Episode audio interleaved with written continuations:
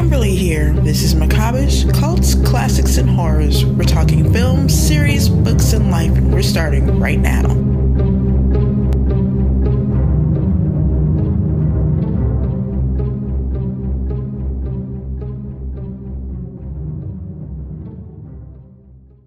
Like that's that's what it needs to be, right? Uh, the aliens have to be involved because to me, when I was a kid, going to the movies was a way to get out. I did not, I didn't have a terrible childhood by any stretch. I'm not trying to be like that guy who's like everything was the worst. It was quite great. Uh, my mom took great care of me. I did not know, uh, for instance, that we were not rich people. we were we were living in Detroit when I was like super young, uh, we moved we moved away from there when I was uh, 10 or 11 and it was it was it got, it got better. But when I was a little tiny baby, we were not in the greatest situation. That does not mean that it was the worst and everything was the worst. It wasn't, but it wasn't the best either, and I had no idea.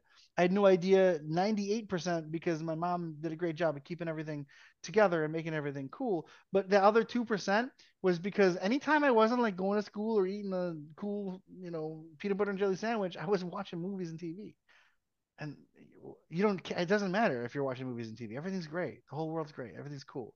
The shredder's coming Cain Cain is in a robot body now. Holy shit! Like I Predator, what is it? He's in town with a few days to kill. It's Predator too. Everybody, King Willie's in the alley. It's gonna be the best. I I just to me, movies are a place where you go. They're not a, a thing that you do or or, or a, a piece of art that you watch. They're a place you go a yes. place you go to get away. The Maltese Falcon is a world unlike any world that's ever existed, and it will never exist again. You go to the Maltese Falcon. I'm gonna go on vacation to the Maltese Falcon today. I'm gonna go on vacation to Timecode. I'm watch Timecode the 985th time today. Let's watch it again.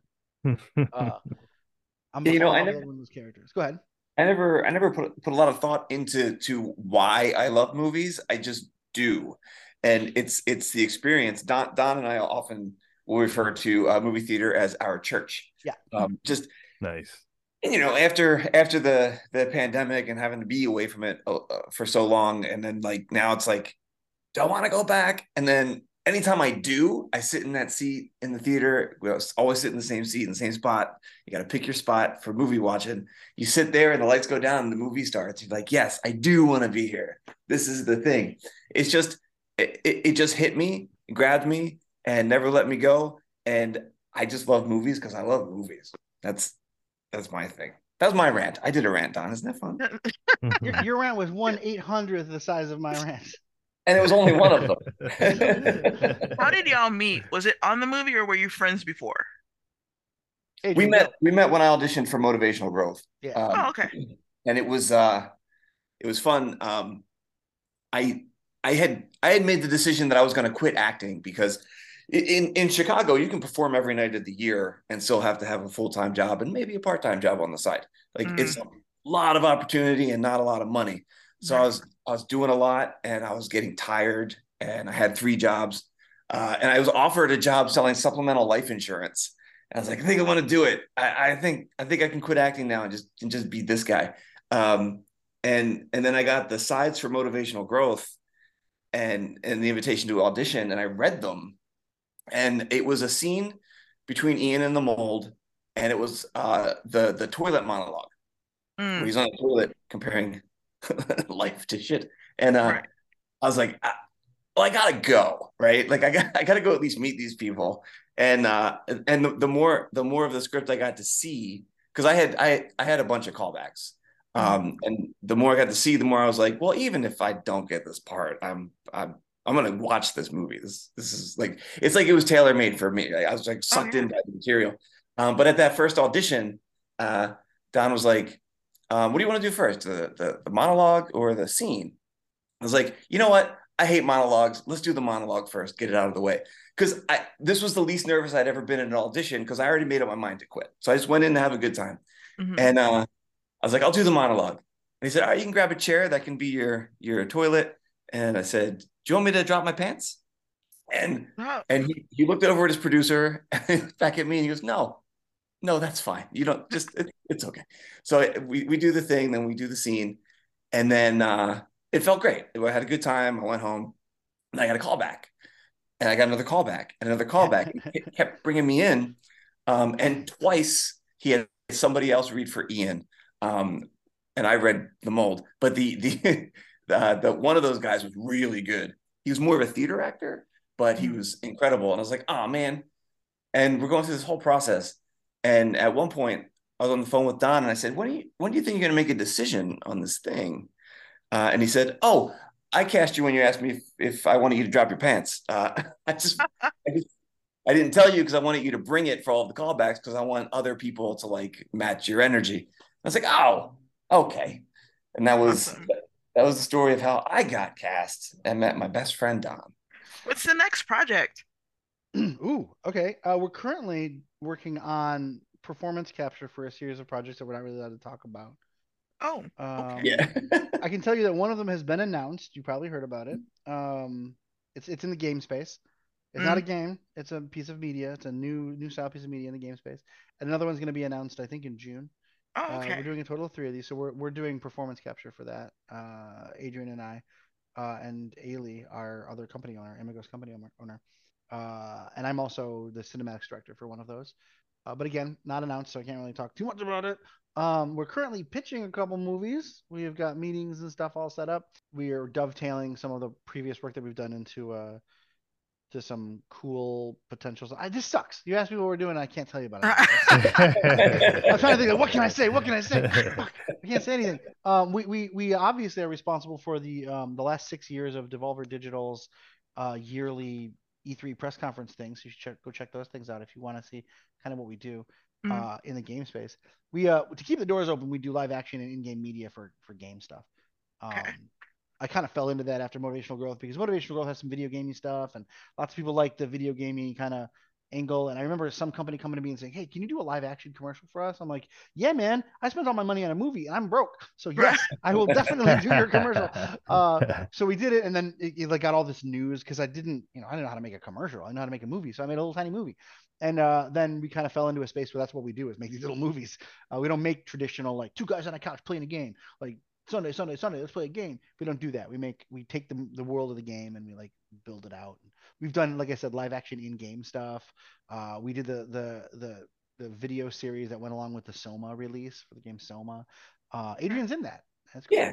Uh, but we did uh, so we do a lot of live action uh, game related stuff, but that's not all we do. It, it's just the thing that keeps the lights on. Um, we are a feature film company, uh, so we are definitely trying to get these features off. But like I said, we're in we're in, we're in a pitch cycle for a couple of features that if anything comes out, I'll ping you. We'll be like, let's talk Shit. about it. Uh, nice. Uh, if anything, like if, any, if we can talk about anything, but you've heard of the performance capture stuff we're doing. We just can't tell you what it is. Right. I know you've heard of it because you know I saw the announcement happen. Everybody's like, "Oh my god!" Whatever. Oh, awesome. Yeah, we're doing that, and that's pretty cool. Uh, Adrian's not only a, a associate producer on uh, those projects, but he's also a voice. Yeah, like an actor in, in them. He does both body capture and voice capture. I'm one of the voices, cool. but that's because I know the director. So nepotism. Well, Carlos is a brand new filmmaker. You have oh. any advice for him? Yes. You want to hear my advice first? yes, please. And I'm sure Adrian has advice too. You're you're a filmmaker as in like a what, a writer director? Yeah. When you woke up this morning, what was the first thing you thought about? Movies. okay. Does it hurt when you're not making a movie? Does it hurt when you're not making a movie? You feel it? Yeah, actually kinda, yeah. Okay, because there's there's uh there's there's one hundred thousand other Carloses whose parents own studios. There's 100,000 yeah. other Carloses who are 23 and not 40. Uh, yeah. you're, you're 40. That's hard. Uh, there's 100,000 other Carloses whose parents are rich. There's 100,000 other Carloses who started out as actors and have a name made for themselves. Uh, it is, it is the worst decision. The worst decision. When somebody says, "I told my parents I was going to become an actor," and they were like, "That's going to be the worst decision," uh, and it was. Um, the thing about an actor is you can go do stand up. You can go do fucking. Mm. You can mm. figure something out. You can put yourself somewhere. You can go work at a country club. You can. There's your talent can be used elsewhere. My talent is garbage anywhere but writing directing. Right. I can't go to an accounting firm and be like I can direct. Like that's not gonna go anywhere. it's, it's the worst. And I, I for the last twelve years, that's all I've done. So I am I am useless. If the if the EMP happens, right? The aliens show up. if the if, if Russia launches the whatever, I'm fucked. The guy who can make fire is gonna get a job. The guy who can account for things is gonna get a job. The dude who can make a an engine, like you work on an internal combustion engine, that guy has a job. Me, what do I do? I point at stuff and I say, I think I want the frame to be weighted this way. That's not gonna work. Um, it, it is not good. It's not a good job. It is a hard job. Go on, go on Mandy. You know Mandy.com or like Production Yeah. Hub. These like Yeah, yeah. go to Mandy and look for film director job. Go go do that. See what happens. Yeah, You're gonna get yeah, nothing. You know why? sure, because everybody wants the director job. There's it is not a public job. You can't apply for it. You don't. There is no there. There's a union, but that union requires you to pay them a bunch of money, and the only way in is that they like have a dinner with you. They know you already. You're already successful. They're not going to help you. They're gonna you're, gonna join a kabbalistic club of geniuses. Which, by the way, I would love to join. I'm not trying to shit on these guys, but um, uh, it's it's the worst. Uh, it, there's there's something along with um the need to do it uh that I, I think that if it doesn't drive you every second if you don't feel like i'm sorry to say this this is my own opinion by the way i'm sure everybody who's accidentally made it or everybody who's who doesn't want to be a film director and doesn't care but wants to listen to the podcast and judge what i'm saying you, you don't have the same experience. So we're gonna we're gonna talk from different experience levels here but uh uh it it's the worst thing I think about being alive, uh, having the the need to do this and having it be the most unapproachable thing. Um, it's it's unrequited love every second, it every day. It's depression, it's sadness, it's hurt, it's heartache, it's pain, it's financial instability times a thousand. It's living under. I, I lived under a bench for a minute in in Santa Monica when I first came here in the 90s. Uh, I've I've I've had to go late on rent. I've had my car repoed. I've had all this stuff. I've also you know made a bunch of money. I've done I got a con- I've done a gig that that paid for a whole year. I've it's so unreal. It's so unsafe and unfair and un unrelentingly atrocious the only reason I pursue it is because I can do it. I can do nothing else. I can't imagine a world in which I want anything more than the end result of doing it. On the day you're not presented with, unless you've got the money, man, unless you're one of the royalty and somebody knighted you Prince Carlos the filmmaker, you're not gonna fucking go to the go to work and have everybody show up on time. Everybody has the budget is gonna cover everything. Every shot is gonna be a one take. Every uh, blood explosion is gonna work. Every fire is gonna be not dangerous. Every uh, uh, dead pull is is gonna not hurt somebody's back. Every every piece of airline uh, cable is not gonna cost two thousand dollars. Like you're that, that doesn't exist. Not not not unless you've you've been given even like you know Back to the Future had to like cut halfway through the making of the movie and then do 24 hour days for 16 days in a row. Like this is not good. It sucks. Your job is to go there and deal with the problems that that you couldn't have imagined the night before.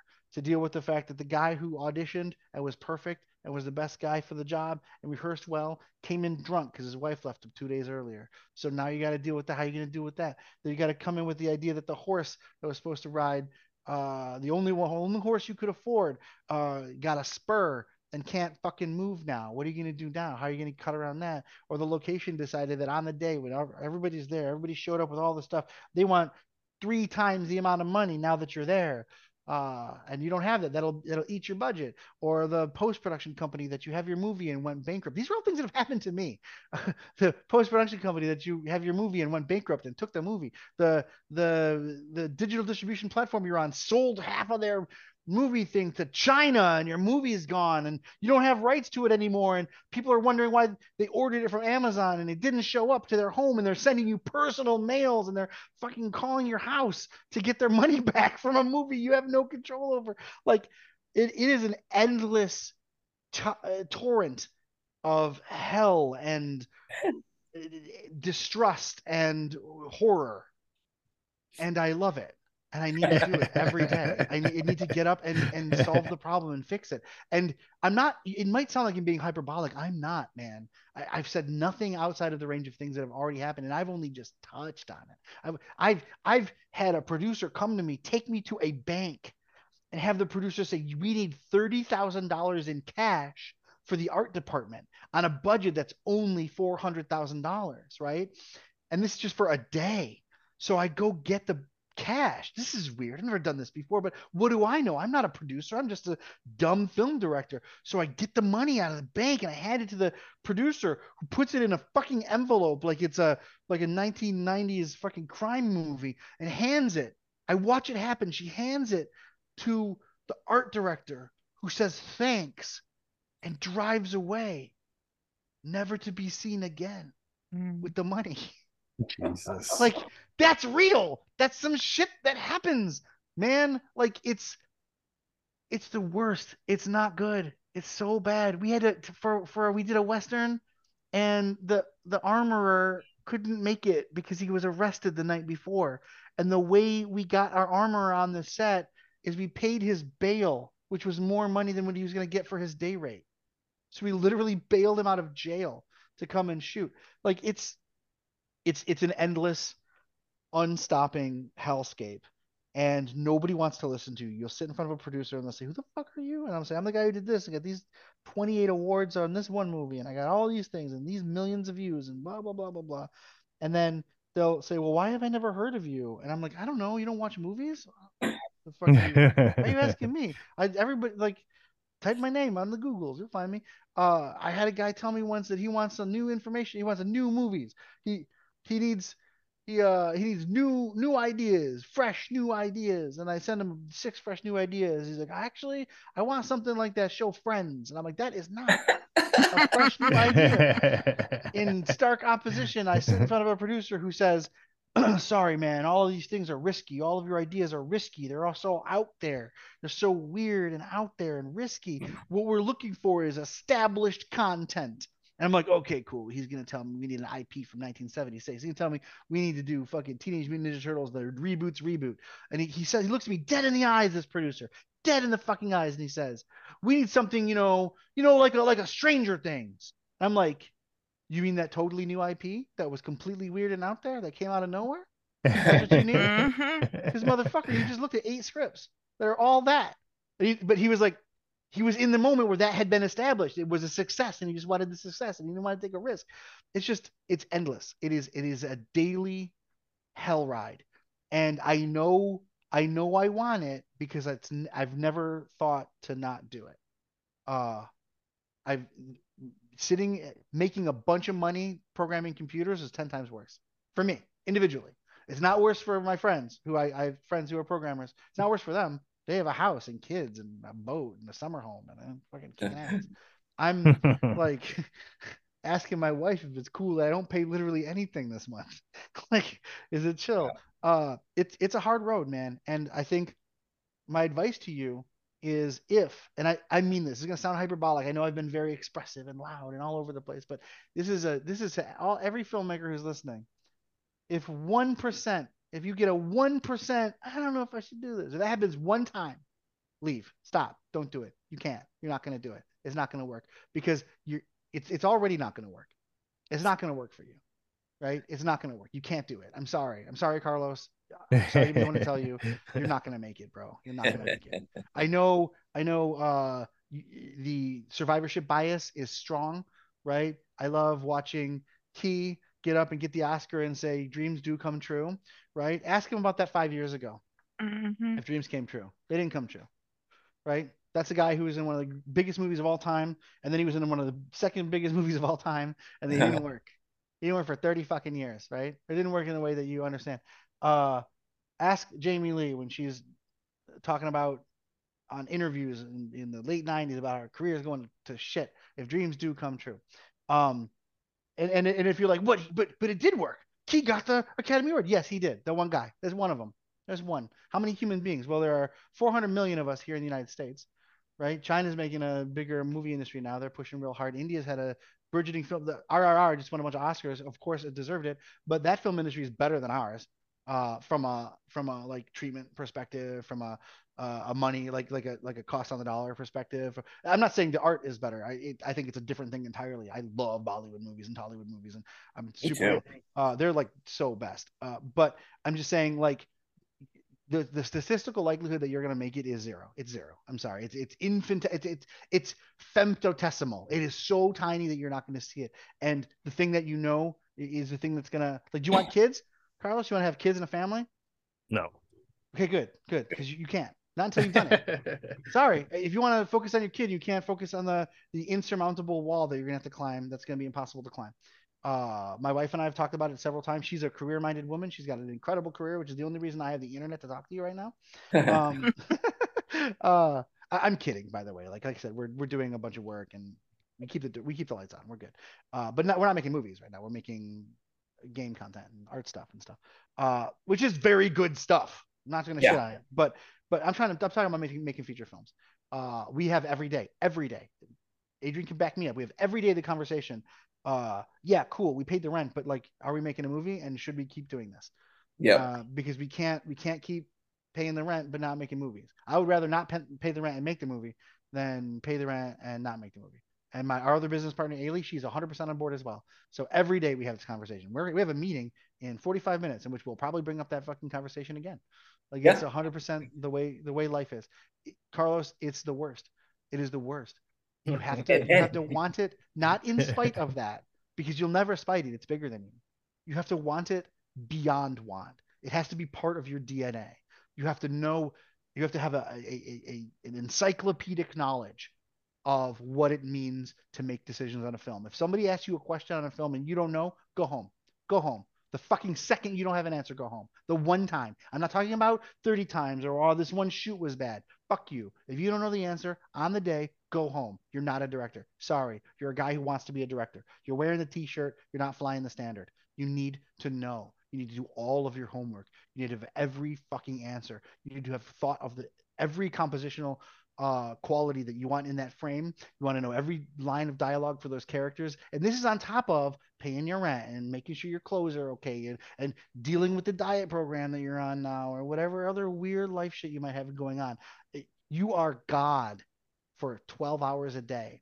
And not a good God, not a God where everybody worships you and you're the greatest. You're responsible for the livelihood, life, artistry, and success of between two and 250 people, man. And you need to respect that. You need to own that. You need to carry that like it's the biggest, heaviest weight because it is. Every every single union person on that set is going to get their health insurance because your show went.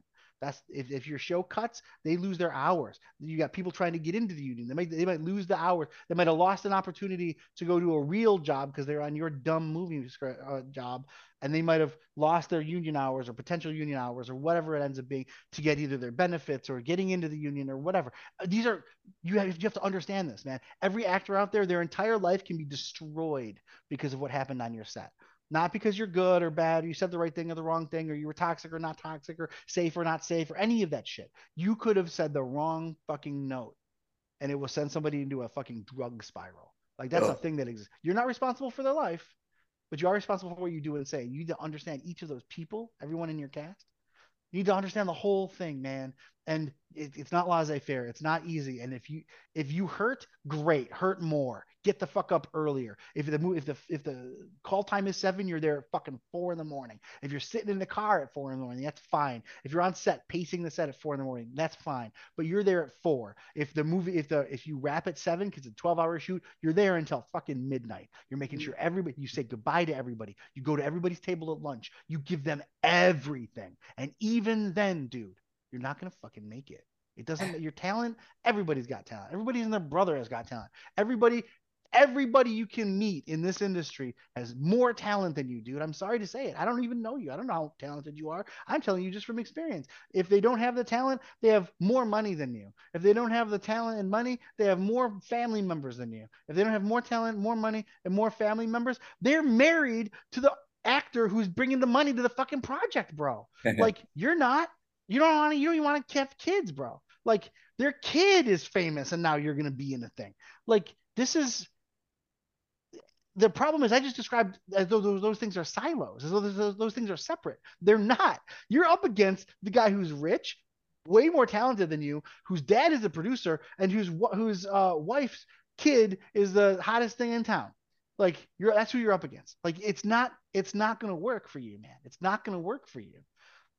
The only thing that can work for you, only 100% only thing that can work for you, is you. You need to make a movie. You're an artist. You're a painter, right? You're a you're a sculptor. You need to go do it. You need to make art, not movies, because mm-hmm. Hollywood doesn't make movies. They make money, right? If you can find a way to dovetail that art, go make art on your iPhone. How many movies have you made? Uh, I have uh, two shorts so far. Two shorts. What'd you shoot them on? Uh, one of them was just on a Canon. The other one was on a Red. Cool. You know what you need to shoot? That you have it your your phone. Go shoot a movie on a phone. Go shoot. Go shoot every day. Go shoot something every day. Put a thing in your notebook that says what what movie did I make today? If you didn't make a movie today, go home. Stop. Yeah. Sorry, bro. You you don't have it. You you you, you, you had shit to do. You had a podcast. Fuck the podcast. Go do some work the Glengarriest monologue ever. There's another guy. This is amazing. There's another guy out there who's better than you who's not doing the podcast. Sorry, What, what's the podcast? You know what the podcast is? Sorry, I'm not shitting on your podcast. I'm here. I love it. Uh, but I am telling you, in 40 minutes, I got a movie meeting, and after that, I'm going in to shoot. Right, my day, my movie stuff's happening today. I'm on the podcast because I can I can I've I've spent 12 years making it movie enough that I can be on a podcast. What are you doing here? You're not making a movie. Go make a movie. I'm not shitting on your podcast, but a podcast is a distraction. Everything is a distraction. It's not the podcast specifically. It's literally everything. You hungry? Fuck you. Don't go do lunch. Come make, make a movie. I'm being dead serious. Robert Rodriguez says, "Go pick up a camera. Now you're a filmmaker." That's from somebody who made a, a fucking uh, four thousand dollar movie on VHS in Mexico that somebody saw at a film festival doing a lightning strike conversion of the Hollywood industry from studio through the 70s mobile camera era to the 80s indie filmmaker era. That is somebody who will never happen again. It's not you, Carlos. Sorry, dude. You are not going to be him. He he's lying to you. The lightning does not strike. Dreams do not come true. Uh, you picking up a film camera does not make you a film director. Sorry, bro. Knowing Quentin Tarantino when he's just sold a movie for Tony Scott to direct makes you a filmmaker, right? More yeah. than picking up a camera. My point is, uh, you're not going to do it. What you are going to do is you're going to make some movies, right? And those movies, if if if marketed correctly internally, don't follow any rules, don't go to fucking Letterboxd and read all their dumb shit. Every everybody who's making a dime, not on you making a movie or not not with your the, the proceeds of your your finished film does not know. They don't know, right? I'm telling you, this is a real guy who makes money making movies. The, if somebody tells you how to do it, you know what you need to do. You know what you need to do, Carlos. If that person is not literally directing a set when he's telling you that, fuck that guy. I'm gonna go to a set in 45 minutes. Uh, that guy doesn't know the the the service where they go talk to the producers for you. Don't talk to those people. Uh, don't get an agent or a manager unless you're a fucking unless you can provide something for them to make money on because that's all they care about and that's good that's their job is to make money for themselves through making money for you you you get the the off off slide of getting them the money that the higher percentage of the money that they're making themselves uh, that's what you, you need an agent and a manager for to make money that's when you when you enter that phase but you don't need a manager now manager's not going to get you gigs unless you can prove that you're going to fucking make money for that person so go do it. Go to a film festival. Go to every film festival. Make a movie that you like. Make a movie that that is your vision, and take that to every place you can take it. I I was on the the tour for motivational growth, and I was in um uh Arkansas, and I, I am we just finished, and the flight to uh Ann Arbor, Michigan, was canceled due to snow and I was supposed to fly that night and then go show the movie. I was a guest of honor to show the movie. Uh, so I rented a car and drove 19 hours straight. I peed in a fucking jar. I drove to that fucking theater, hopped out of the car, and presented the movie. You need to do that. You need to be there. You need to be the face. You need to love that movie. You need to push that movie everywhere. You need to put everything. Every, do you have a house? If you have a house, mortgage your house. Mortgage it right now. Go to the bank. Get out of the podcast. Go to the bank. Mortgage the house. Make a movie. Do you have something you can sell on eBay? Sell it all. I have two TVs, uh, video game systems, and a bed.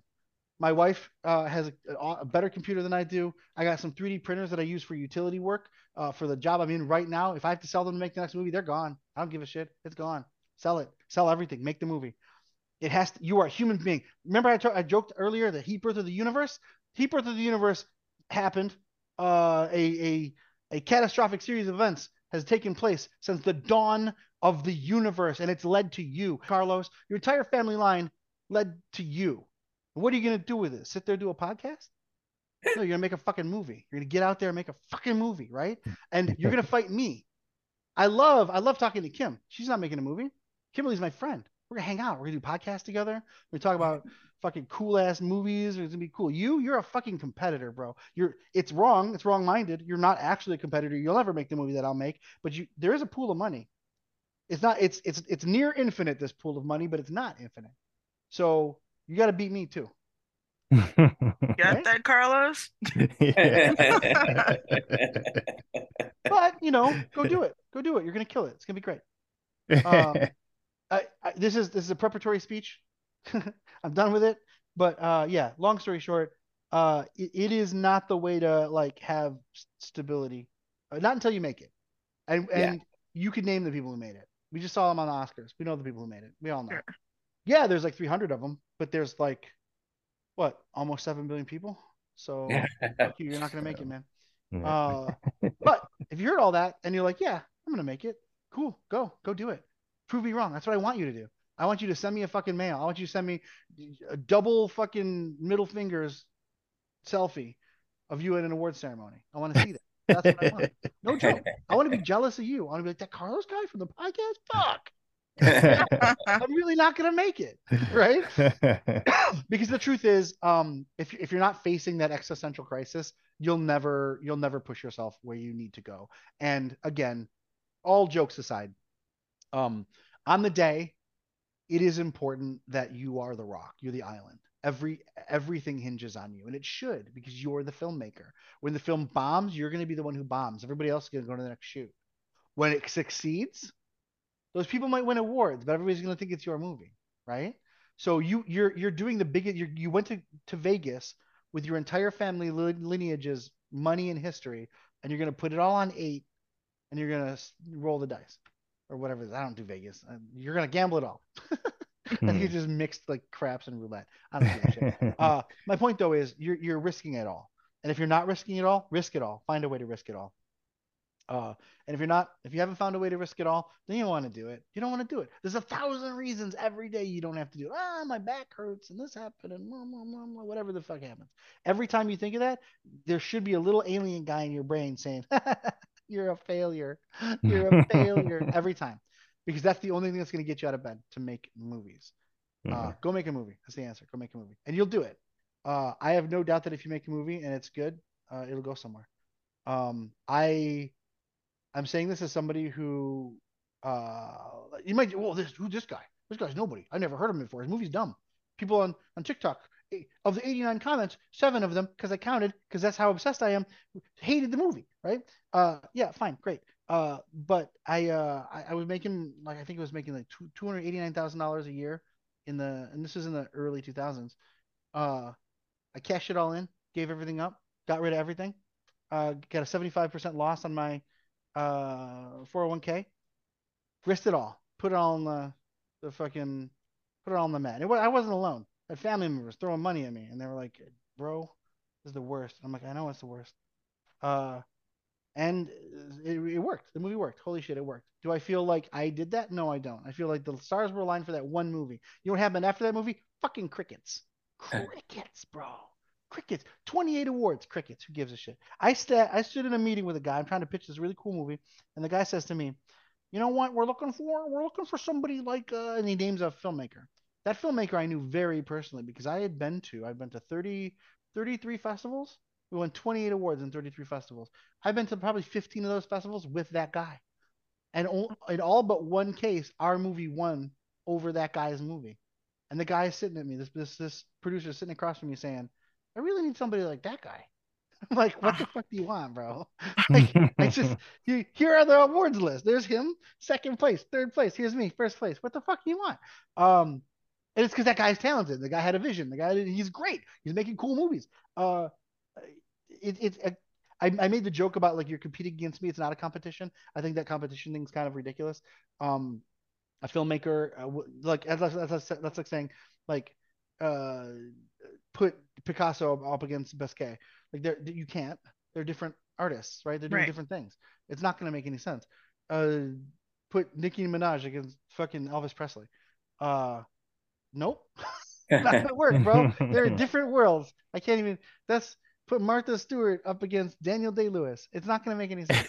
Uh, we're all doing different stuff. So I, my dream is that I meet you and we make we make movies beside each other come together, we show each other movies. Holy shit, look at that. I would never do that. That's so cool.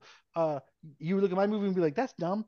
I get it. Uh, but I feel like feel like get the competition idea out of your mind. What you're competing against is an industry that doesn't want you. There's an industry that wants um, that doesn't need new voices right now. It needs the the repeat of last year's successes. Uh, and that's good for them. They're making money. They're having houses. Every single one of them can make another Marvel movie. Uh, by the way, I love the Marvel movies. I'm not shitting on Marvel movies. Uh, I like Martin Scorsese as well. I do not agree with him about the death of cinema being in the Marvel movies. Uh, I think cinema is big enough to support both Marvel movies and not Marvel movies, man. I think cinema is a larger beast than than Quentin Tarantino thinks it is. Uh, I, I don't. It's not mine. Cinema does not belong to me right? I'll watch I'll watch a Quentin Tarantino movie on my phone, even though I know if he found out, well, he wouldn't give a shit because he doesn't know who the fuck I am. But uh, you can buy motivational growth at his movie store, though. I can tell you that I went there. It exists there. You can go to his movie store and buy motivational growth. Uh anyway, yeah. Uh to be I'll fair, be... you'll be watching. You can watch something that uh, Carlos made sometime soon because he made it onto an anthology. They just made I... it to a festival. I want to see it. Send me a link. It was I'm the excited. randomest thing, and he went for it. That's great. That's great. Carlos, see, you're already making it, bro. Everything I said is garbage. Throw it away. yeah, no, I think I it, uh again, jokes aside, it is it's it's uh it's not it's not a good road. If if one percent of you is uncomfortable with putting it all on the line every time, um, then you you need to consider something else only for your own sanity and safety.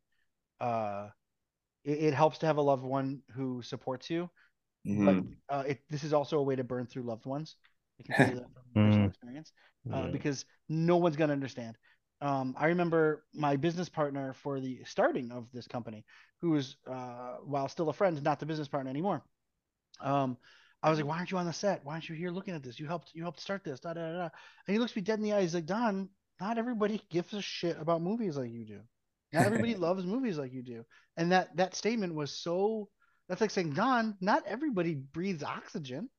right? I was like, wait, what? How do you mean not everybody breathes oxygen? I uh, it's important to know that your pillar, the only way you're going to make it is is is in the delusional idea that you're good enough to do it. And that you can convince other people of that delusion and eventually you will sur- surround you'll have enough money to surround yourself with such unbelievably skilled tra- craftspeople that your your dumb vision will be incredible. Uh, your nugget is is going to be expressed by artists who are better than you. I think that's my ultimate goal. I love working with artists who are 10,000 times better than me. I want a set painter who's better at set painting a set than i could ever be. I want a dp who takes my dumb idea and says but what if we did this? And I want an actor who says, "I hear what you're saying, but I wrote a different backstory, and I'm going to roll with it." Uh, if if your vision can come through those people, if you can maintain that, look, dude, you're you're piloting a ship, you're piloting a vessel. Captain Picard, Captain Kirk, Captain Janeway, uh, Captain Sisko, Captain Archer. These people, they uh they don't run the engine. If if challenged, they could probably tell you how the engine works, but without their engineer, it's not going to work, man. Right? Without their science officer, they can't fucking scan a nebula.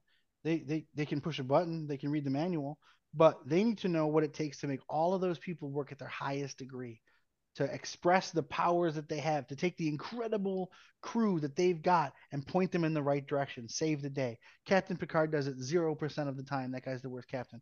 But he's a great dad. He's a great character. Sorry, I don't want to, I don't want to get in the Star Wars or Star Trek. I said Star Wars. Star Trek argument about it. Uh, he is an incredible person and he's he's one of the coolest guys to watch on TV, but he's like the worst Starfleet captain ever. Sorry. Like he he caused the Borg to destroy most of Starfleet. and it became one. In the third episode, he's already got people invading his ship. Captain Jellico takes over his ship and is the best enter- captain of the Enterprise ever. Uh, anyway, that said, uh, unpopular opinions out the window. Now everybody who's listening is gonna be like, "Oh, that guy, he doesn't like Picard, so like everything he said was garbage." Uh, I, I, I don't think Voyager is the best show, but I think that from like a letter of the law perspective, Janeway is the best Starfleet captain that we've seen on TV. Um, just from like a like what Starfleet is, not not from like a is she the coolest? She's pretty fucking cool, but the show is not. it's not the best. Uh, anyway, that said, you're gonna make it, man. It's gonna be great. Don't worry. Thanks. I don't know what you were expecting. Like, make sure you get the Arriflex uh, Mini. It's a good camera. Like, no. uh, if you give a shit about your camera is, you can start worrying about your camera when you have a budget, right? Worry about your your composition worry about your actors worry about your story. Script first script first script first script first. Tell a good story first. Primer is an incredible fucking movie man. Primer's so good. It's so good. It's so good. It's so good. It's so good. It's so ugly. The, the, camera's out of focus half the time because Shane Carruth fucking didn't know what he was doing. And he admits it and he's super open about it. And there are these cool shots that are all set up and you can't lose them because he only shot enough footage to make the movie. And there some of the shots are garbage but that movie is one of the best movies man doesn't matter what your cam- what your camera is. Doesn't matter none of that. What was Alien shot on? Answer, Carlos. Go ahead, director. Answer. don't no look it up. You don't have any time. You have no idea. Who cares, man? right? Who cares what Alien was? Well, I only had to care on the last one because I was told I can only shoot it on 4K. Uh, well, there you go. That's yeah. You have, right. If you've got constraints or whatever, roll with it. But I'm, I'm pointing out that um, good film persists. And you can have the prettiest looking movie that's ever been made uh, on the coolest, most high tech shit, uh, and it can still be the room, bro. I'm not saying the room was pretty, but you know that was an expensive movie that didn't. You need a few Adrians though. Any wisdom? Any wisdom at all, Adrian? Yeah. Um. For for me, I'm I'm more of a um. Uh, my my true my true love is acting.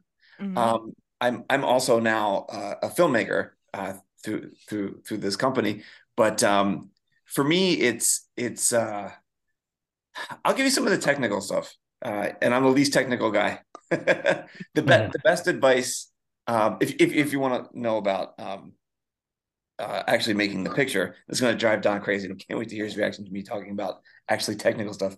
But um, make sure you're making a make sure you're making a picture. Uh, every every frame is a painting. Uh, put a lot of thought into telling the story with the images. They're moving images. You're telling a story as a as a moving image. I, I see a lot of um, independent films and like first films and that kind of stuff. When I watch these movies, uh, it's like two heads in a box. You know, like hey, all right, and, and just use use the image and your your your your um your composition uh, to feed into the actual story, not just to show characters. Tell the story with the image. That makes sense. Nice. Yeah. That yeah. make me sound like a dum dum? no, that's great. That's, I, that's something I didn't actually say, and I'll throw that out there real quick. Um, I said have an encyclopedic knowledge of movies, but also have an encyclopedic knowledge of like the craft of filmmaking. It's a it's been around for like 210 years. You should learn it. You go figure. You you should understand what the line of action is. You should understand composition, frame weighting. You should understand uh, uh, like shot priority. You should understand frame occupancy. You should understand how light works, how light doesn't work, uh, the illusion of light. And you should understand all of your your bag of tricks. You should know every single fucking film trick. You should know, you should be able to watch a movie and call every single shot. Uh, do it. Do a thing when you're done watching movies and hanging out and smoking a bowl or whatever. Go fucking turn on a movie you love. Turn the sound off and watch it and take notes. Take notes about how the story is being told to you visually. Um, the only reason I'm saying turn the sound off is because that that's the thing you have total control over. Uh, on the sound note, once you get that picture, sound Sound is 60% of your picture, man. The way the human brain works is it waits for sound. I don't know if you know this, but the brain, uh, look, just think about it for 10 seconds. Um, you're, you're, you have a, a pattern matching machine sitting inside of this like meat bubble. That's you, right? And this this pattern matching machine gets input from several sources. One of the sources is a light detector. Okay. Another source is uh like a, a neural network uh detector. So if you're you're touching your body, these these uh you you've got uh, nerves that that send uh impulses all the way through your body up to your your neurons fire when when parts of your body are touched. So you got that physical sense. Then you have your your ears. Uh, your ears listen to sound. They're little, little waffly, drummy things that listen to sound. Now, if you take those three things and you put them together, sound is the slowest one. Your ears are the slowest one. You hear things. They have to. It has to move through atmosphere, which is like a, a medium. It has to move through a thick medium of atmosphere. Sound does. So, um, your eyes see things at the speed of light, which is like an order of magnitude or more faster than sound. So how is it you're seeing some shit and hearing it at the same time? You're not. You're absolutely not. It is impossible. Your brain does post processing on everything you're doing and saying. Uh, if you take your hands, stick them in front of you, and clap, that uh, you felt something, saw something, and heard something, and you heard them in three completely different time scales. Your brain waits. It waits for the last thing that is most referential, and it relies on sound because it's the last one, and it's basically the one that that assures what you saw and felt happened. Okay, so sound is far more. What did we make first, radio or television? Why? Why did we make radio first? It wasn't easier. It, the data is the same. Uh, it was because sound makes more sense, bro. Uh, sound is better. Sound is more important. You are not making. Uh, we we say you're making a picture. You're not making a picture. You're making a movie. A movie requires sound. You're making a talkie, right? You got to make a talkie first. Your sound is way more important than your images. You want to make something. Look, when you when you when you get to doing theater stuff, uh, like like releasing your movie to the theaters, they're gonna start telling you about like speaker um, volume limits and stuff, uh, center channel limits, right channel, back channel, all these limits, and these limits are gonna limit how, how you make. Well, I want the explosion to be the biggest explosion. Yeah, cool, but you don't want to blow out some fucking speaker in Capic, uh, in, in you know what Syracuse, New York, or something. You don't want to blow out some kind of uh, some indie theaters dumb speaker base system. You know how to explode it. You have to be within these ranges, and you get all this like QC passes and all this stuff, and it's going to ruin your movie unless you think about this stuff up front. You have to. If I want to punch to sound harder, but I can't go above a certain decibel, uh, I'll just move the punch two frames earlier because the brain knows that if it took X amount of time for me to see it and then hear it, it must have been really loud, right? If it takes if it got here two frames faster than I expected, it must have been super loud because loud sounds travel faster than because uh, they're you know higher higher frequency. They move faster than low sounds or soft sounds. Uh, soft sounds dissipated. It's spread out. It takes longer to get to you. So if you want something to sound louder, move it two frames for, er, earlier, right? That's a trick. It's a trick because uh, you you need to know how the, the brain works. Um, sound is is so important. It's sixty percent at the beginning. Uh, it can be 80%. It can be 90% of your picture, man. Sound is the most important thing. La Jetée is just sound. It's, it's, it's still images except for one shot that moves. It's still images and sound. Uh, that's a movie. That's a movie that Terry Gilliam wanted to remake with 12 Monkeys. That's a fucking one of the most epic movies of all time. And uh, it's, it's just some pictures and sound, bro. Uh, sound is so important. So watch a movie with sound off so you can learn your part, which is making these dumb pictures. Right? figure out the mm-hmm. language that's being told, figure out how it's being told, pay attention, take notes, understand um, shot progression, edits, learn learn the rules before you try to break the rules. Uh, learn why a camera. Understand that when you when you do a pan, for instance, this is something that always blows film students' minds when I talk at schools and stuff. Uh, when you pan a camera, you're not orbiting, you're not t- you're not twisting. The camera has a center point, right? That that it's attached to the sticks. You got your floating head, right? Your pan tilt head or whatever uh, you got your, your, your your tripod head. Your camera's attached to that at a center point, and that center point on an expensive camera is sometimes uh, right where the sensor is. Like if you've got a if you if you've got like a studio camera, it, it, tends to be right where the the center of the camera is, the, sen- the sensor is. That's that's where the you mount it to your um to your your sticks, unless you have the sticks on unless you have the camera on a support system like rails or something and you slide it back or forward or whatever when you pan you're swinging the camera. It's a swing. It's a lateral swing. Trigonometric parallax takes place. Uh, your eyes understand that you're actually seeing a lensed uh, light field that's passed through uh, a 2d frame that's then converted into another 2D frame through another, you know, uh, targeting lens that then goes onto a sensor. When you see distortion and you see objects move and you see how uh, your your bokeh is being affected, and the camera when the camera is moving, and you see the the the the blur effect at whatever frame rate you're at, your brain will know that it's a swing. There, it's not a single point in space that orbits, right? That sensor isn't just spinning in place. So if you put a longer lens on, you're now taking a larger, like a thicker light field, and you're swinging that through the uh, the the the the capture um, process of your sensor, and you need to understand those things, man, because putting a camera at a with a center point sensor and spinning that at 50 millimeters is going to look at 10,000 times different than at 120 millimeters. You have to understand why, right? You have to understand what that does with your picture because that's a different color. It's a different color paint in your for your paintbrush, right? It's it's blue blue paint when it's a 50 millimeter. It's it's, it's yellow paint when it's 85, and it's it's red paint when it's 120. And you have to understand that if you're going to paint a picture appropriately, if you're going to tell your story, do a visual language, um, you have to understand all that stuff. Remember when I said have all the answers? You need me to tell your DP all this stuff, right? Unless it's Roger Deakins, in which case just do what the guy says. Whatever he says, just fucking have him do it. It's great, right? Uh, if it's Wally Pfister, just say fucking I don't know, point a camera, make it happen, bro. Give me an Academy Award, let's go. Uh, but you need to you need to at least understand this stuff. You need to have a, an encyclopedic knowledge of all this stuff. And how does that happen? You you research, you read, you watch every movie, every fucking movie. The bad ones, go find the worst movies you can find. Find what makes a bad movie. Be disgusted. Want to stop. Have your legs hurt. Have your your wife or friend or best friend or girlfriend or boyfriend come over and be like, "What the fuck are you doing? Can you leave your house?" And be there with the beer. Look like Ian from Motivational Growth, sitting there in your underwear, smelling, going, "No, I gotta watch ten more movies." Get there. Get it all done. Figure it out. Understand. Because again, go to go head to head with Quentin Tarantino in a movie history challenge. You will lose every time. You will lose. You will lose so hard. Get get in with Kevin Smith and talk about comic books. You're gonna lose, bro. Right? So you gotta you yeah. you gotta have it. You gotta have something that you can't just step into the ring and fight. And I'm not saying fight other filmmakers. I'm saying fight the world. You can't step into the ring and, and punch your way out of it unless you're trained. And the way you train is you watch movies. You got to watch movies to make movies. I get so many young filmmakers that I deal with because sometimes our budget levels are are low enough that we have to get younger folk. Like people were were either given shots to or they're giving us a shot to see their cool ass talent. And I say, hey, it's like this. It's like in Network when uh, when Ned Beatty's at the end of the table and we we're gonna shoot through the. They're like, I've never seen Network. Fuck you, get off my set. What do you mean never seen Network? you just wrote that fucking movie. You never seen Network?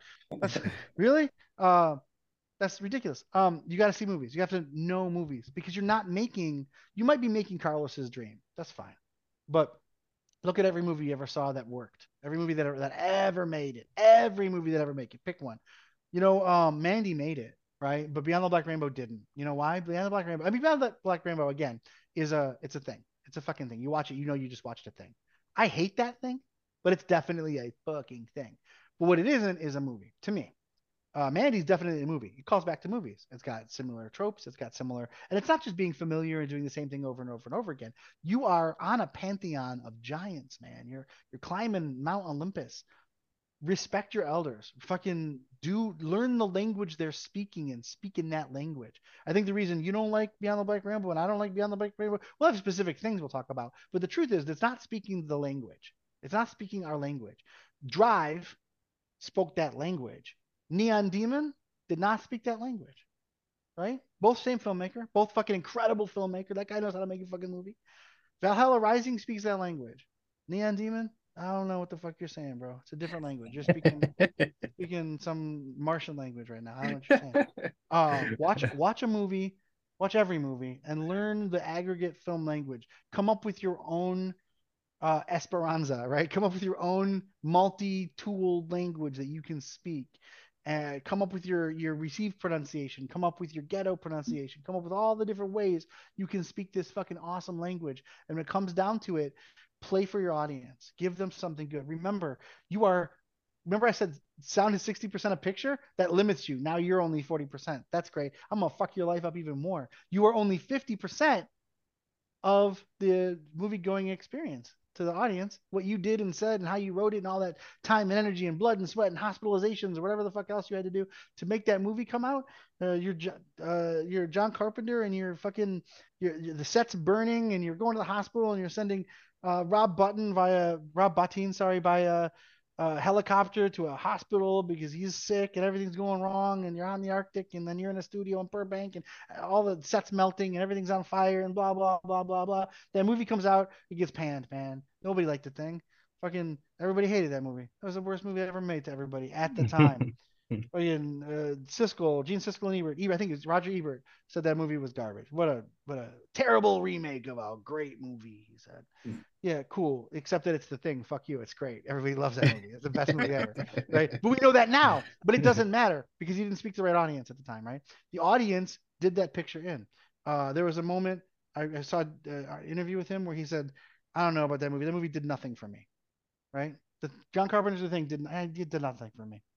Uh, it did nothing for him because his audience overruled the movie. I can give you a personal experience. Motivational growth is not a horror movie. Oh my God, I'm on the macabre ish podcast, the horror podcast, talking about the horror movie, but it's not a horror movie. It's not. I didn't write a horror movie. I wrote a dark comedy fantasy movie. I wrote something that I thought was going to get me like bougie awards. I wrote a movie where people are going to be like, no, it's a in depth uh, look at depression it's got a little blood in it, it's got a little campiness in it, but like it's about depression, it's about serious human issues, blah blah blah. Uh, but no, not not true. Uh, I sent it to all those festivals and they laughed at me. They took my seventy five bucks and said, "Go fuck off, go jump in a lake."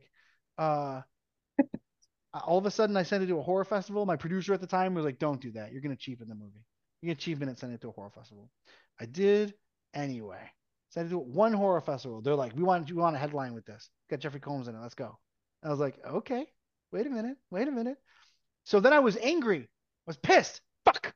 These, these, I love horror movies, but this, I could have made a better horror movie if I was making a horror movie. Fuck. I'm gonna send this off, and they're they're gonna hate it. They're all gonna hate it because it's not a horror movie. They're, they're gonna be like, why is this movie here? And some festivals, some horror festivals, they're like, why is this movie here? That definitely happened in like three festivals. The other ones, though, I'm I'm up there with, I'm literally on stage with Frank Henenlotter presenting. What the fuck? That's insane. I mean, look, I mean, with legends here, it's it's everywhere. Everybody, Phil and uh, and else, uh, how do you say his name, man? Anselmo. Anselmo is loving the movie, bro. It's he, he, in his horror uh, festival. So it turns out I remember sitting there. I remember the day it happened. I was in Little Rock, Arkansas. We just got done with the festival, and I was thinking to myself, "Fuck, man, I think, I think I made a horror movie. I think I fucking made a horror movie, and it's it's like." These people are are teaching me, right? Remember, this is my first movie. This is like a decade ago. But like I think I made I think I made a horror movie and I need to learn from these people what worked and what didn't work. I need to instead of being like, no, no, I made a bougie movie. I made the coolest movie ever. I'm Darren Aronofsky the third. I'm going to wear fucking ten thousand scarves. Right? No, like that's not that's not it, bro. I made I made a horror movie and I'm not sad or unhappy or whatever about it. I love it because I fucking love horror movies. It's one of my favorite genres. I didn't know I was making one because if I tried to make one, I would have been scared to death at the time back then. I'm super into it now, man. But remember, I was pitching a horror movie and nobody wanted it. So I made a horror movie accidentally. And it turns out horror people love it because they're an incredible fan base and they love what we did and they love the twists and turns and creepiness and weirdness and it turns out horror isn't just scream 6 right? Horror is a bunch of other stuff. By the way scream 6 rocks. I'm not shitting on scream. But like it turns out that that the audience knows better than you. The audience is 50% of that experience no matter what you do no matter who you are. If you're quentin tarantino and the person watching the movie had a bad day the day before then your movie might suck that day right? It has nothing to do with you. So let's do some terrible math that somebody in the comments seems like that's not how math works. Um, if you're if you're 40% of picture and then you're only half of the audience experience, you're 20% now. The filmmaker, you're 20% of what I wouldn't say motivational growth is a horror movie, but horror fans are gonna love it. Yeah, yeah. The thing is, so. I, the thing about a director, I I feel like is when you're in it, when you're in it, you're seeing you're seeing a car being built from like the first the, the first like borehole that goes into the engine block right? Mm-hmm. you don't know what the body looks like. You don't know if somebody's gonna look at it and be like oh yeah look at the lines on that body. I'm from detroit so i'm doing car talk. Sorry i apologize. But like uh yeah you you don't know. You know what your end goal is but you're never gonna hit it. Nobody's hit it. Steven spielberg hasn't hit it he didn't. I'm sorry. He's the greatest, and I'm not gonna shit on. No one can shit on Steven Spielberg. But I, if he sat down in front of you and said, "Yeah, that that 118 minutes was exactly what I expected," that that would not happen. That that does not. Right. Nobody's ever done it, right? Daniel Day Lewis has turned in the best performances ever made, but none of them were the performance he intended to the day before. Uh, they were all something that was affected by temperature and what the lighting was like and what Sally Field said and whatever. Else. It's all it's all liquid, right? You want you want to you want to you want to bend the bullet. You want to catch liquid and and flow it. And so by the end of it, you've got every version of that story, every version of that movie has has passed through you, and you don't, you can't, you can see it, you can see the the shot composition and the the edit quality and the the, the talent and how you're manipulating what the talent did or didn't do on the day and da, da, you get all of those things and you can stand back and you can watch it a hundred times from a, on a big screen in a couch laying down upside down like I did several times you can watch the movie and then and you can feel it but you can't see it like somebody who's seeing it for the first time ever. That's gone from you. It's stolen from you. But I'm trying to say, even if you do make it, Carlos, you did it. Oh my God, you're a filmmaker. You made a movie. Holy shit. Don Thacker doesn't know what he's talking about. You fucking did it. Oh my God. Even if that's the case, you still are up against what are people going to think of that movie? Are you John Carpenter? Are you one of the most legendary filmmakers ever to be born of all time? And yet people are telling you that your movie that is going to go on to be one of the most legendary movies of literally all time is a piece of shit? And is that going to tank your career for five years? Probably. Yeah, of course. right? Because fuck you. I'm sorry, Carlos. Am I John Carpenter? No. Are you John Carpenter? no. Did, did people shit all over John Carpenter and bury him? Yeah. Of course. Of course they did. Even though he made the thing, the thing that everybody loves. right? I so it's yeah. Uh, learn learn your stuff. And uh, every one of these filmmakers, you talk to Scorsese, he'll tell you. And I've never talked to Scorsese. I don't know. He would never talk to me. He would never return a call. I'm sure. Uh, I make a joke. I used to make a joke on when I was doing like a like like a talkie tour. I would make a joke about like calling up um, Tom Cruise. I had this sort of like gag, like kind of stand up moment about talking about calling up Tom Cruise. The truth is, I couldn't call the people who could tell me where John, Tom Cruise's people were. yeah. no one would respond to me. So I've never talked to Martin Scorsese, but listen to that guy talk. Listen to all these filmmakers talk one thing stands out no matter what. John Waters to fucking Chris Nolan. They know what the fuck they're talking about, bro. They know they know what the camera does. They know how light works. They know what a light field is. They know they know how to uh, understand their lensing. I think there's one filmmaker that I can talk about that everybody's heard about that doesn't know that shit, who's made it only because his personality is so fucking awesome. Uh, Kevin Smith will openly talk about how he doesn't know any of that shit. I'm so glad Chris isn't here. but that one guy, wait, does Chris like or dislike Kevin Smith? He hates him. Here's the thing. I don't hate Kevin Smith as a storyteller. I think Kevin Smith has a very specific. I don't like his movies. That doesn't mean that they're bad, right? Like I don't like cucumbers, but my wife thinks they're the greatest thing on earth, and I'll buy her cucumbers all day. Cucumbers, I like. I am pro cucumber. I just will never eat one. Um, I, I don't like Kevin Smith movies, man. I've not seen one that I'm like, oh my god, that's the best. Adrian fucking loves those movies. I do. Um, uh, but I can I can tell you in watching them, guy knows what the fuck he's doing, right? He knows how to tell that story. Whether or not I care about that story, I like that story, I like the way that story is told. The guy knows how to get it done, and I think that's that's legit. That guy has an encyclopedic knowledge, maybe not in lensing, but uh-huh. definitely or like frame occupancy or whatever, but hundred percent in like standing up in a jersey and getting Philadelphia to like ejaculate everywhere about what he's saying. That guy knows what he's doing. Uh, and I think that that guy deserves everything he's got. Uh, I think that you need to you need to, to stake, put your stake in the ground and own own something. Are you a Kevin Smith? Do you know how to tell the story, but you don't necessarily know the cameras? That's fine. Tell the best story ever, though. Make sure that everybody who watches Clerks knows in and out whether whether or not they like it that Clerks is something special. It's lightning in a bottle. It's a it's a magical moment that happened, right? Uh, the, you know, South Park had that that that Christmas card. That was the first thing that ever happened in South Park. That Christmas card, the like the South Park Kids versus like Jesus versus Santa Claus or whatever the fuck it was. That's what was that's what made South Park happen. If you watch yeah. that, just that one thing, you know, you get it. Okay, cool. There's something here. I can make 35,000 years of television off of this, right? This one thing, it, it exists. Find that thing, man, and hit it. But make sure you know what you're doing. Make sure when they ask you a question, you have the answer. Yeah, I'll say, I'll say, uh, just, just talking about, are you the guy who knows the story, but not so much about movies?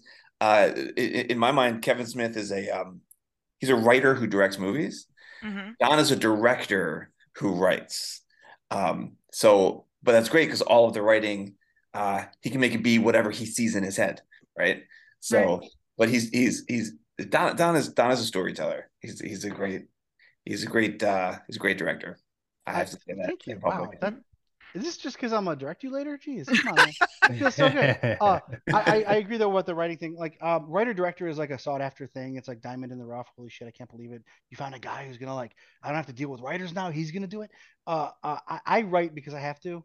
I fucking hate writing. Um, I write what I like, so I'm gonna like everything I write, right? Because right. I'm not gonna let something come out that I don't like. But that doesn't mean it's the the greatest objectively. It's just the thing that I like that I wrote, and I can tell you that the projects that I work on, where other people either backboned a script or wrote a script or like gave me something to modify and make into my own thing, um, those are the best experiences for me. Uh, for me, the worst thing in the world is sitting me in a room with a with a blank page and saying, uh, invent something. But because as a professional director, I'm not worried about what story can I tell today. I've got a thousand stories I want to tell, uh, but I can't. I can't right now because I'm worried about well, who's this going to? Who's it going to be in front of? Which which uh, studio is going to see it? How much money are they going to think I'm looking for? Uh, are they going to get to page four and say it's too it's too big? The budget's too big. Uh, am I going to reference a property that somebody else owns in the meeting and they're going to be like ah but somebody else owns that property and it's a big fucking problem and all these things get in the way they like stepped up as a director somebody's like hey I, I i i wrote this. I don't care if it's vetted or not. Go. And i'll go in and i'll rewrite some dialogue and i'll rewrite some action and i'll you know make the scene work a little bit better in my mind. Better is objective right? Or subjective rather. It's not objective. There's no objective better. But i'll make it better for my style or whatever. And this is not new. Like this is what this is what directors do. Remember the movie millennium with Kris Kristofferson? um it's about those people who steal people from planes before they're about to die. So those people can go like populate uh, a post-apocalyptic Earth. Mm-hmm. It's a really cool fucking concept. But the, sh- the short story is like way better. Uh, and if you read the the abridged or unabridged, sorry, version of the short story, it comes with an intro from the writer who talks about how like he watched the story go through like 30 directors and they kept changing and changing and changing and changing and changing. And finally, Millennium came out. And Millennium is okay. It's a medium. It's okay. It's fine. Great concept. But you can tell if you read the short story, which is only like you know, it's like 30 pages or something.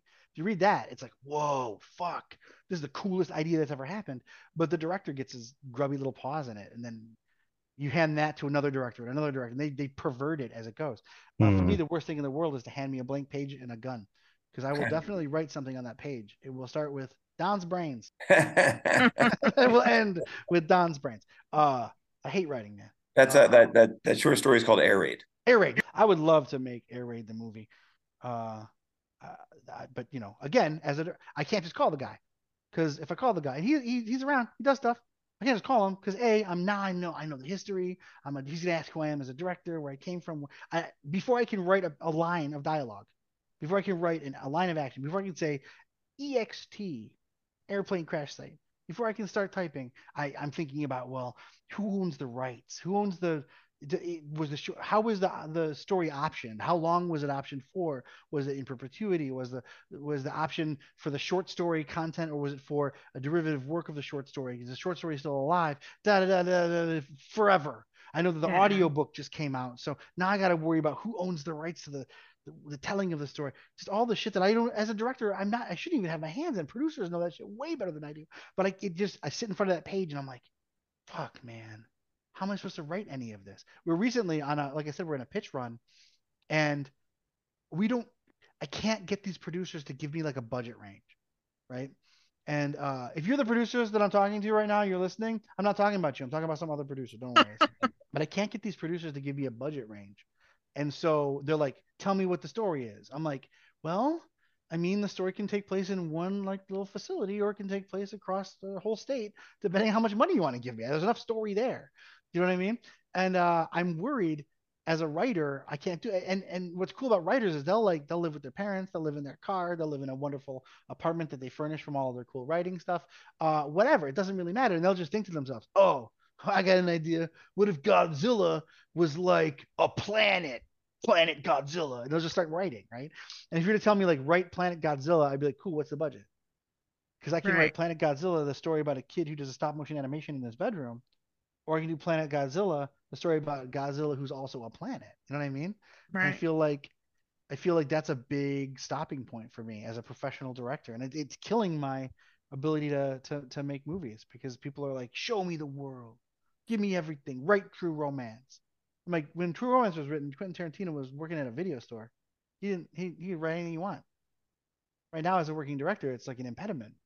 Write anything. Well, I can't because you're gonna look at it and you're gonna tell me, well, I don't have that money, or we can't get that guy, or like that's too done, or you use this word instead of that word, and all this other shit. So as a director, I love it when somebody goes, "Here's a script. It's been vetted. Let's go." Cool, man. Let's go. Let's um, I hope you don't want to ever live with somebody who likes movies because you're gonna ruin their life.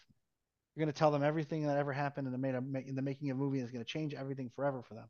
Uh, you're never gonna look at a movie the same. I mean, you probably don't already. You sound like you're already making movies. That's great. So you can't look at them. You can't. The, every once in a while, once in a blue moon, every fucking 35 movies I watch, there's a movie where like for like three minutes I'll be like, "Fuck, I'm in this universe."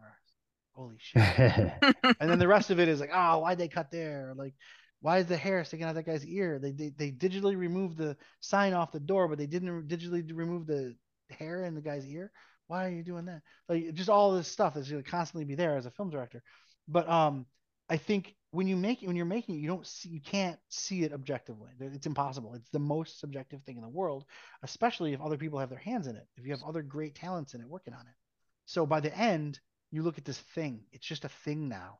Um, you ever you ever do that thing where like you you have a, a friend? I I met Adrian. We worked together on several projects, and then I went off and did a thing for like seven years, and Adrian went off and did another thing for like seven years. We, we did not hang out.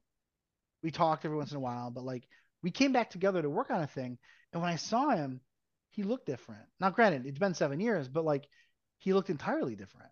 Like his, my brain had like, with my experience of looking at images of him and looking at him in the different roles that we did, that's all I had of Adrian, right? Adrian, the person, was an objective thing, walking around doing his own thing. And when I saw him again for the first time, my brain was like, oh, yeah, okay. I can see how that's Adrian, but it doesn't look like what my brain did in that seven year period. Pervert to the idea of what Adrian looks like. I don't mean just like physically, just like the concept of Adrian had changed. Um, and I think the truth is, everybody watching your movie for the first time is going to see the seven year Adrian version, not the not the version you just stepped off the set with. They're gonna see the thing that you can't see. Every single one of them is gonna see the thing you can't see. So when I when it was first said that the movie was a horror movie, I, I recoiled because I just spent all this money and time and energy and family members put money in and this business thing happened and it's just so much effort and love and care and time and whatever and and somebody is like and and, and I you get to the point where you put so much in or at least when you're a young filmmaker I was it was 10 years ago, like or 11 years ago, like I said. So, and we made it like 12, 13 years ago. It just took a while to get into distribution or into festivals. So, like almost 15 years ago, this happened, and I'm, I, I just, I couldn't, I had an idea of what it should be, and I couldn't accept any other idea for like 10 minutes until somebody said, famous person who's in the horror industry loves your movie. At which point it was like, cool, I guess it's that.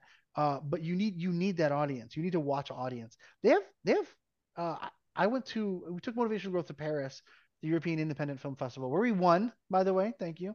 Um, we won best foreign film, which is weird because we're not foreign for the United States. We're exceptional. Uh-huh. Um, but we won best best best foreign feature, and um, they have this. In, at least in the theater I was in, it's, it's a screening theater, and they had a special chair for the director. I thought it was so cool. Not because it was like a special chair. I don't actually sit on a set. I don't care about a director's chair. But this this special chair was at like a 45 degree angle in the corner in the back.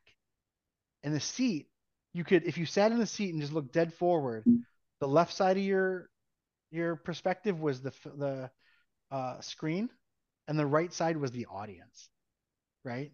Mm-hmm. And it was made specifically for you to watch the audience watching your movie.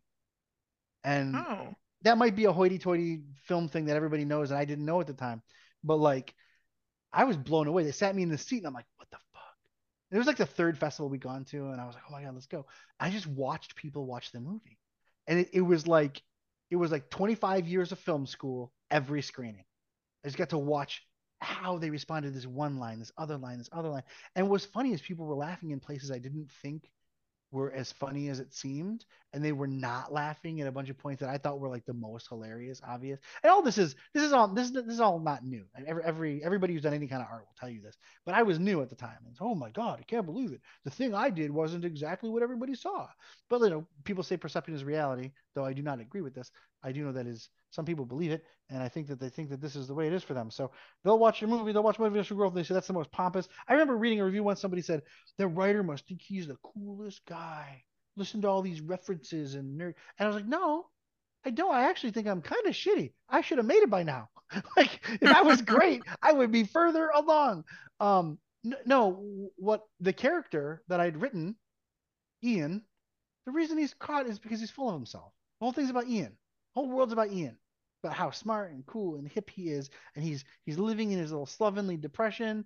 But it's a it's a depression of convenience, man. He's obviously got he's able to pay for everything. He, he can mm-hmm. pay rent. Like when when you think he doesn't have the rent in the movie, Box is like, "I need that rent." You're like, "Oh, this guy's on hard times." No, he's not. He's got all the money. He said it. Right. Like, I actually have all the money. I just I don't want to go outside. Mm-hmm. That's a mm-hmm. that's an arrogant prick. That guy. You're not supposed to love the guy. You're supposed to see him turn. You're supposed to see him change, right? But if, if your review is that in the beginning of the movie, he looked at the camera and says a pompous shit, that's not the writer being a pompous dick. That's the character being a pompous dick. And uh, but but it's interesting to hear, like to hear that perspective that somebody watched that and was like, this Don Thacker guy, man, he thinks he's the greatest. I'm like, bro, come come live with me for a minute. see how how lowly I do believe myself to be. Um, that's I, kind of a weird comment, though. Wow. Yeah, it is. But but but those comments are as valuable as somebody saying, "I really liked how uh, you guys did um, the upside down couch shot, for instance."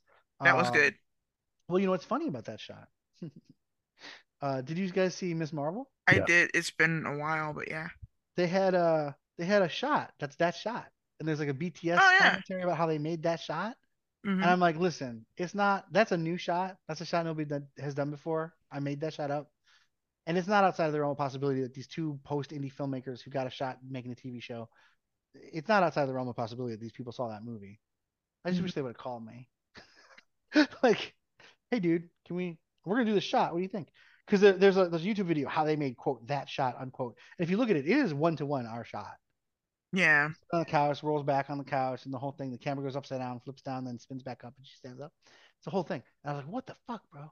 Uh, but yeah, it's it's interesting to see uh what people think. You gotta you gotta understand what people think of your movie. Uh, so like I was saying, it's, it's it's just as good. The comment is just as meaningful if the person's like, the writer's a pompous dick. Uh, that tells me as a writer that I wasn't able to put up enough you don't think that Martin Scorsese, now granted, he didn't he doesn't write those movies, but he's a filmmaker. You don't think that he is a mobster, right? He must be a mobster because the the movie, the something, some element of the writing carries enough um disbelief mm-hmm. or suspension of disbelief rather, but it carries enough a, a flavor of movie watching that you know that that's not Martin Scorsese giving a treatise on being a person. And I think right. that motivational growth obviously failed there. It didn't separate the text from the image. And maybe it's because the character was talking directly into the camera, right? Like that's a problem. But I like that. I, I really I like was, that. I thought it was neat. I thought it was an idea to like make you engage with this character who is otherwise in his head the whole time. So he's mm-hmm. he's not actually. We talked. Adrian and I talked about this during the movie. He's not talking to you. He's not talking right. to the audience. He's talking to himself. Right. But and, and he even there are some there are some tells in a later part of the film when he talks to the camera where it's very obvious he's just having an internal monologue. Right. But you know, watching a guy sit on his couch, scratch his balls, and talk to himself did not seem like the way to start a movie for me at the time. so, yeah, so I think you need those. You need to hear what everybody says, and and honestly, over time, it hurts at first. At first, you want to jump off a fucking bridge. At first, you want to f- go spend fucking thirty thousand dollars, get first class in an airplane, blow the door, and jump out with no parachute. When you start reading the terrible comments about your shit. Now, granted, our comment ratio is very good. Like I'm very happy with the people who like the movie. The number of people who like the movie. If we were to put those on a battlefield, the people who like the movie would win by a landslide. If they were to get into like a a, a uh, Braveheart style Scottish battlefield battle, they would overrun the people who fucking hate the movie. But right. but I, I, I care about all of their opinions are super important. All of them, mm-hmm. all of them, except the ones where like Don Thacker's a dick and they don't tell me why I'm a dick. I agree. I'm probably a dick, but like I want to know why. I want to fix it. I want to change it. I want to help it. You know, I want to I want to grow. I think that learning to grow uh, from your stuff is important. But Carlos, filmmaker bro, do me a favor. When somebody says that your movie is a piece of shit, it's the worst thing they ever saw. It looks like garbage, sounds like garbage, smells like garbage. The acting was terrible, and the director should shoot himself. Don't shoot yourself, bro. make the oh, next I, movie. I'm looking forward to it. make the next. They will say it. it doesn't matter. People, people. Quentin Tarantino was on Joe Rogan. Sorry, uh, he was on Joe Rogan recently, um, and uh, he has a whole thing about like what when people shit on his movies. He doesn't care. Be Quentin Tarantino. I think that's the goal. Be Quentin Tarantino inside. Have that whatever. There's something Quentin Tarantino has that I've never seen another filmmaker before, and I don't know where the fuck it comes from. I wish I knew. I wish I could learn. I wish I could just sit and stare at that guy, because there is a self-respect that that guy has. I'm not saying ego. I'm not saying pompous, toxic bullshit. There is a self knowledge that that guy has that is just. I mean, people say he's a great film director. I think he's a he knows himself better than I've ever known anybody to know themselves. Like watching that guy talk. Uh, watch, learn from him how to deal with people who hate you. It, basically, it's like fuck those guys. like that's what he says, but he says it in this like. I, am like, no, those are people. They have opinions, and opinions matter, and like people matter, and they're humans, and all of them are probably better than me, and they're all gonna tell me how terrible I am, and everything's the worst. I'm gonna stop doing this forever, except I can't, right, Carlos? Because I'm gonna make it like you are gonna make. It. All right, guys. I think I've taken up all of your time, and I'm getting pinged by my producer that I'm 16 minutes late in a meeting. I'm oh shit! I love oh. you guys. This is so cool. Well, we hope to have you back when we can hear what you're doing. Oh yeah, one day. As soon as those things are announced, I'll let you guys know. And then Adrian should come back too, and then he can talk too next time. Yes, that'd be great. Yeah. I apologize, you guys. no, no, it's fine. It was sometimes just get to sit here and listen and enjoy and forget that I'm part of a thing. Sorry. Listen to the 10 year anniversary commentary on motivational growth. Adrian talks a lot during that, like a lot. Yeah. He talks a lot. You just watch you watch two two hours of that guy talking. Why do you gotta listen to him more?